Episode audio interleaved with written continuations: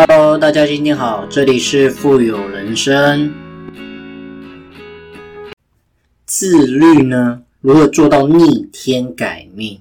不管你承不承认自己的命运呢，首先你要先懂得认命。你先承认自己的命呢，命就是业力，承认过去的业力，然后你再去改变它。如果你不相信，也不承认它的存在，那要如何改呢？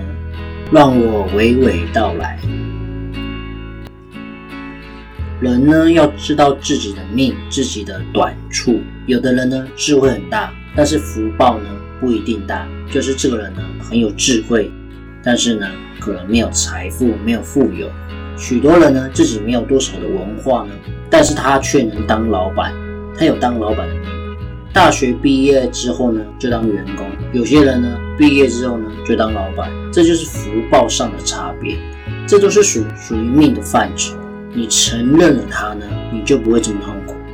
比方说，有一个故事是这样：像我们知道明朝开国皇帝朱元璋，朱元璋这个皇帝呢，他出身贫寒，是一个农民中的三级贫户，俗称一个穷光蛋。一，他没文化；二，他没有钱，所以呢，想要在乱世之中呢脱颖而出呢，就只能拼智商跟情商了。在这两商之间呢，他可说是出类拔萃。朱元璋的高智商呢，体现在他的悟性上，别人呢一点就通；而他的高情商呢，则体现在人格的魅力上。在他还没有当皇帝之前呢，他只是一个小兵。有一次呢，他走到了一个农舍，那有一个农民呢送给他了一碗茶喝，他心存感激。朱元璋当了皇帝以后呢，就给这个农民呢当官当县吏。有一个秀才呢，他读了很多年的书，也是满腹牢骚。知道了这个故事之后呢，就提了一首诗，叫做“十年寒窗下，不如一碗茶”，就是说呢，自己努力呢，K 书读了十年，都没有当官。那一个农民呢，只是给了一碗茶就当官了，心中愤愤不平。朱元璋知道了之后呢，就提了一首诗呢来回应他：他才不如你，但是你呢命不如他；他的才华呢不如你，你的命呢不如他。而这个命呢，就是业力，就是福德。很多人看到别人享受，自己也跟着享受。人家是有资格享受，是因为他的福报大，仓粮大。粮仓呢，才那么一点点，一享受完了，恶报就来了，这也是不如命。那像有些人呢，是做杀猪的，过几年就生病开刀，也是在抱怨，别人都没事，我怎么就开刀了？那些人没事，是因为他的福报呢比较大，恶业现前呢没有那么快。你福报小呢，好比车子小，你再随便丢一点重物呢，车子就爆胎就坏了。所以在药师法门中呢，可以知道自己的福报跟命运呢大概的方向。比方说，很早之前呢，有位朋友他跟我说，他遇到了一个师傅，他说他四十岁之前呢福报都很小，所以呢他就立志：第一，他不享福；第二呢，把所有的钱呢都供应掉，四十岁之前呢不为自己活，都奉献给三宝。那为什么呢？因为自己的福报小，别人有福报可以享受，那也是别人过去累积积下来的，不能比。每一个人的命运不同，如果你知道自己呢婚姻不顺，那在婚姻上要求就不要太高。如果你知道自己的福报很小呢，找工作呢就不要想着轻松赚大钱，就好好的去奋斗去付出。但也不要去浪费，也不要想着和别人一样去攀比、去比较。不一定你书读得很好，重点大学毕业赚钱就一定比较多。这里面呢都是福报上的问题。所以如果你越了解这个道理了呢，你越会知道自己呢不足的地方，就会慢慢的学会谦卑。那这种业障呢也会慢慢的减少。如果你的傲慢心越重，看不起他人，而且怨天尤人，看什么都不舒服。那呢，这样子你业障体现的就会越明显。所以呢，希望大家讲发心，发心就是发出利益他人的心，行动上呢也要跟讲的呢一致，这样子呢改变命运呢才会快。命运呢是靠你的心来改。如果你原来的心很狭隘、很自私，你的命就不会好。最近内地呢也有一出很火的戏，叫做《完美关系》。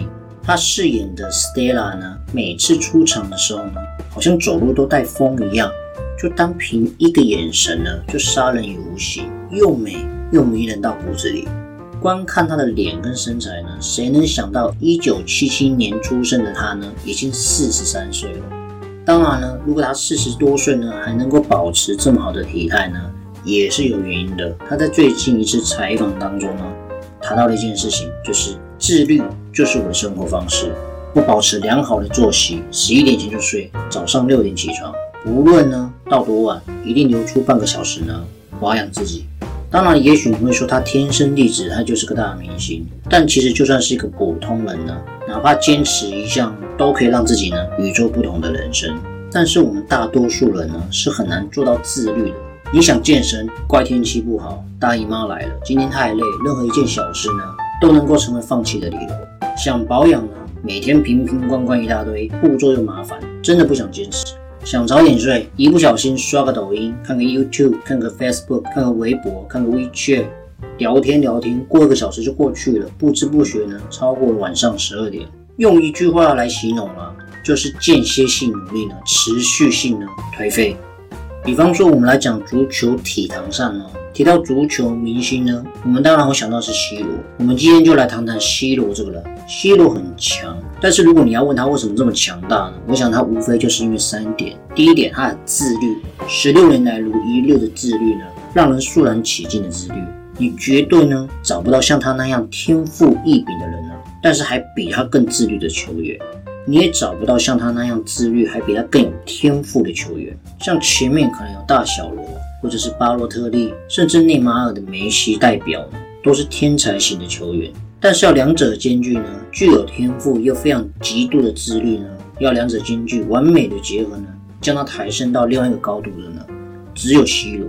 像 C 罗他的天赋呢，不用多讲。虽然现在我们的球迷呢，往往会诟病他的一些盘带和过人，殊不知啊，C 罗刚出道的时候呢，就是以盘带跟过人见长的。但这不是重点。重点是 C 罗，他有一个无人可比的自律，十六年来如一日，让人觉得非常恐怖。首先在饮食上呢，C 罗他拒绝一切碳酸的饮料，包括可乐，当然还避免掉一些酒精性的饮品。最知名的便是去年的时候呢，他因为有一些税务上的问题，出现在西班牙法庭上的时候呢，依然拒绝法庭上的饮料，而是要求喝水。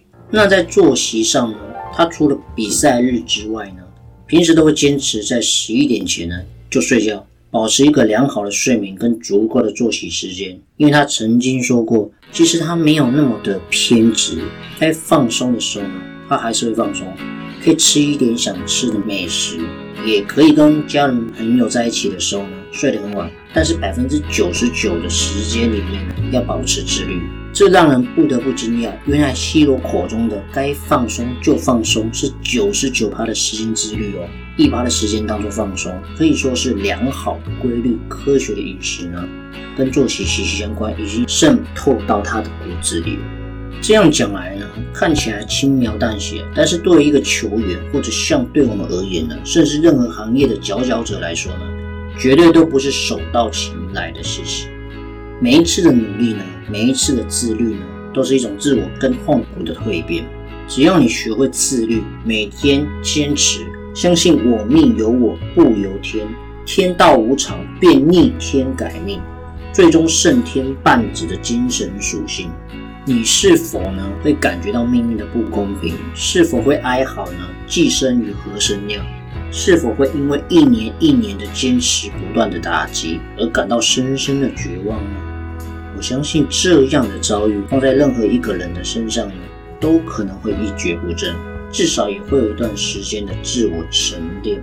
但是如果你能学会呢，每一次挫败之后呢，依然严以律己，对待自己的职业呢，依旧依然一丝不苟，甚至想方设法的呢，寻求突破，不断跳出舒适圈呢，让自己变得更强、更美好。如果你对尚未有切身的感觉，像是读历史呢？你也能够从中呢学习到过去成功的人的分享，比方说刚刚提到的朱元璋呢，他是一个草根性的一个皇帝，过去是一个三级贫户，但他确实呢能够以自己最大的限度呢克制到自己的私欲，为了完成他的大目标，是一个极度自律的帝王。也正是因为他强大的自律呢，造就朱元璋强大的执行力。不管是他从打天下到治天下呢，每一步的战略构想都能够以最工作狂的方式呢执行到位。像我们看一下他的《明实录》，明天的明，实体的实，《明实录》的统计呢，登基后的朱元璋平均每天呢要阅读奏杂两百多件，其中要解决四百二十多件的政务。每天呢都是忧为机心，日寝不怠。也正因为他这样高强度的执行力呢，朱元璋在位三十一年，明王朝呢以极度强力的投入呢进行农田水利的建设，国家修治水利河道呢五万多处，耕地面积呢也突破了八百万顷。我要讲的是，他远远甩开宋元粮草的两倍之多。一个强大的国家呢，它是在废墟里呢。拔地而起，这种骄人的成绩呢，这种骄傲的成绩呢，堪称中国古代经济史上的卓越奇迹，也来自于朱元璋这无比强大的自律战略执行力。所以，希望透过这集的节目呢，告诉大家，自律确实可以逆天改命。透过先从认命，再努力努力的呢，再设下目标，努力的执行，自律呢，将成为你最大改命的武器。这就是我们这集所分享的。